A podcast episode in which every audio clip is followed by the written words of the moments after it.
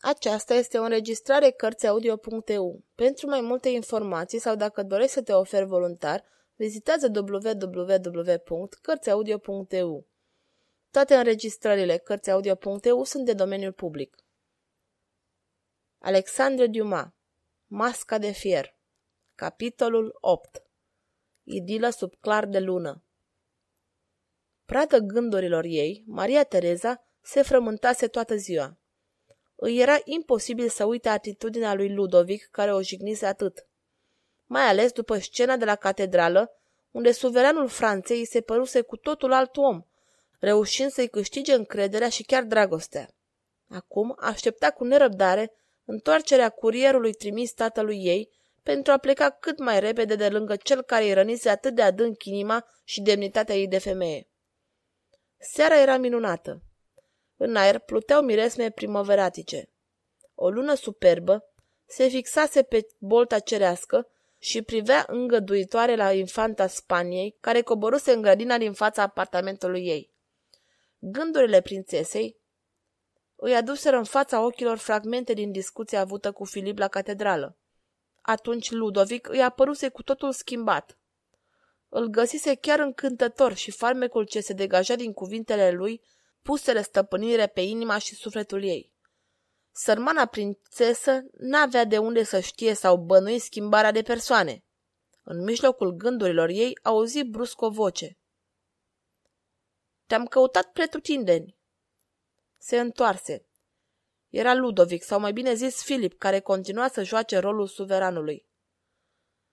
Ce onoare!" replică ea cu o ironie accentuată în glas. Filip nu dădu atenție tonului ei și continuă. Parcă am avut întâlnire în salonul de muzică? N-am crezut că vă veți aminti un lucru lipsit de importanță, răspunse Maria Tereza cu aceeași ironie. Dar e foarte important, spuse Filip, asupra căruia frumusețea și candoarea tinerei prințese făcuseră o impresie din cele mai puternice. Nu vă place muzica? Nu sunt dispus acum să apreciez frumosul, reluă Maria Tereza, care ar fi vrut să termine cât mai repede această convorbire. Eu da. Prințesa se ridică și vrut să plece. Filip o apucă însă de mână, o strânse cu căldură și murmură cu înflăcărare. La despărțire voi uita că porți cea mai frumoasă rochie. Îmi voi aminti numai frumusețea dumitale. Și constatând că Maria Tereza ezită în hotărârea ei de a pleca, adăugă. Și este rog. Prințesa îl privi cercetător și surprinse în ochii lui aceeași lucire caldă ca în catedrală. Deși își promisese solemn să nu-i mai facă nicio concesie după cele întâmplate, se supuse, aproape inconștient rugăminții lui. Cei doi tineri tăcură o bucată de vreme. Apoi Filip, care o sorbise tot timpul din ochi, nesăturându-se de a o privi, rupse tăcerea. Stelele sunt mai frumoase în părul dumitale decât pe cer, spuse el, făcând aluzie la bijuteriile care împodobeau minunatul păr al prințesei. Maria Tereza, deși surprinsă de această frază, își păstră în întregime calmul și se mulțumi să replice. Nici n-am bănuit că ați putea fi romantic. M-am făcut vinovat de multe greșeli, spuse el dându-și seama de faptul că în atitudinea și purtarea tinerei infante se produsese o schimbare de la prima lor întrevedere. De ce ai fost supărată?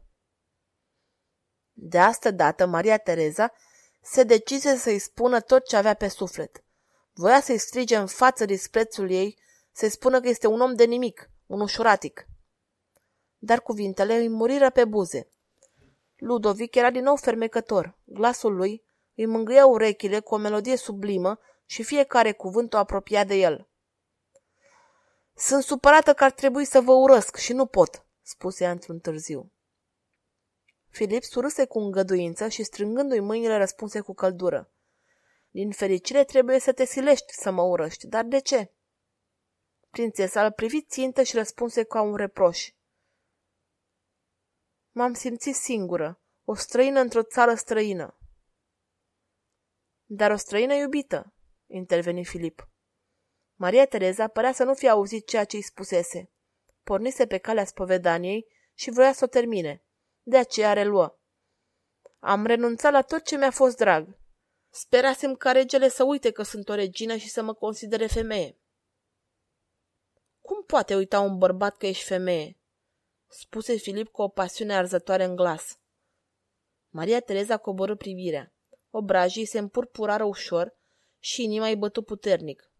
Cu un glas aproape stins murmură. De două ori și-a amintit regele, odată în catedrală și acum. Filip ar fi vrut să o strângă în brațe, să-i strige dragostea lui și să-i mărturisească că jucase un rol. Ar fi vrut să-i pună inima la picioarele ei și să-i jure că este gata să o servească cu credință până la sfârșitul vieții lui. Și aminti însă brusc că prietenii săi sunt închiși la Bastilie și își dădu seama că gestul lui nebunesc ar fi însemnat moartea lor. Se stăpâni de aceea cu tărie și se mulțumi să spună profetic. Regii nu sunt lipsiți de defecte ca zeii. Nu i-ai compătimit niciodată? Maria Tereza simți că nu mai putea continua discuția pe tonul de până acum. Supărarea îi trecuse. Nu era de fel greu să-și dea seama că în fața ei se afla un bărbat care o iubea puternic și care, deși suveranul Franței, își mărturisea slăbiciunile lui omenești. Acum îmi dau seama că și o prințesă greșește, spuse ea în loc de răspuns. Asemenea greșeli se uită repede, replică Filip bucuros. Nu când sunt scrise, adăugă Maria Tereza gândindu-se la scrisoarea trimisă tatălui ei. Înștiințat de camerist asupra scrisorii trimise de Maria Tereza, Fochet dăduse toate dispozițiile necesare ca aceasta să nu ajungă la destinație. Dădu câteva ordine scurte ofițerului său de încredere și după un scurt timp ofițerul îi adusese scrisoarea infantei pe care curierul o plătise cu viața lui. Împături scrisoarea ca și când nimeni nu ar fi umblat la ea și se îndreptă spre apartamentul suveranului. Ludovic îl primi imediat, așezat la biroul său. Focher se apropie slugarnic de rege și spuse Majestate, sunt în posesia unui mesaj confidențial din partea alteței sale. Cred că v-ar interesa. Apoi îi întinse scrisoarea. Ludovic surâse și îl întrebă insinuant. De la Maria Tereza? Cum a ajuns în posesia ta? Curierul a suferit un accident, sire, răspunse Fochet pe un ton care nu mai lăsa nicio îndoială suveranului. Obișnuitul accident? întrebă Ludovic gândindu-se la coruperea curierului. Oh, nu, sire, ceva nou. Ludovic desfăcu scrisoarea și pe măsură ce o citea, surâsul îi dispăru de pe buze. Apoi ridică capul și privindu-și sfetnicul îl întrebă. Ai citit asta? Puțin încurcat, Fochet se bâlbâi. Nu, adică nu oficial. Așa, va să zic că sunt crud, arogant și mincinos, murmură Ludovic gândindu-se la rândurile citite. Iertați-o, nu înțelege pe majestatea voastră, interveni Fochet pentru a mări mânia lui Ludovic. S-o iert? răspunse suveranul surprins și enervat. În aceeași clipă, ușa se deschise și șambelanul palatului intră anunțând. Ambasadorul Spaniei cere o audiență. În spatele șambelanului își făcu apariția ambasadorul Spaniei, care se vedea că este în prada unei mari agitații. Ludovic, care îl observase, se întoarse spre Fochet și spuse suficient de tare pentru a fi auzit de cel care intrase, călcând protocolul.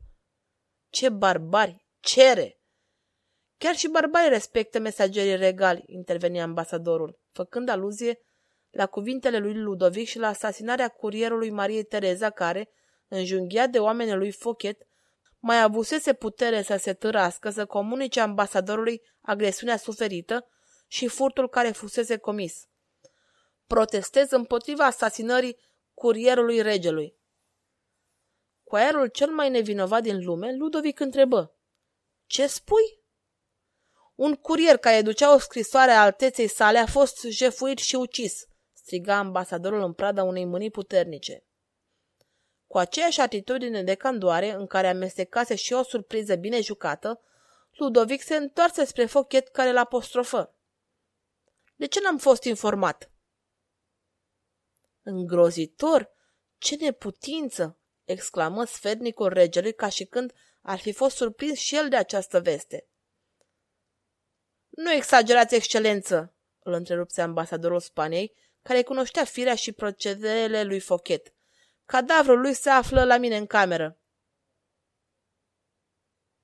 Dacă logodnica mea va scrie din nou scrisoarea, garantez predarea, spus-o Ludovic pe un ton care vrea să pară supărat. Apoi întrebă miros. Era importantă?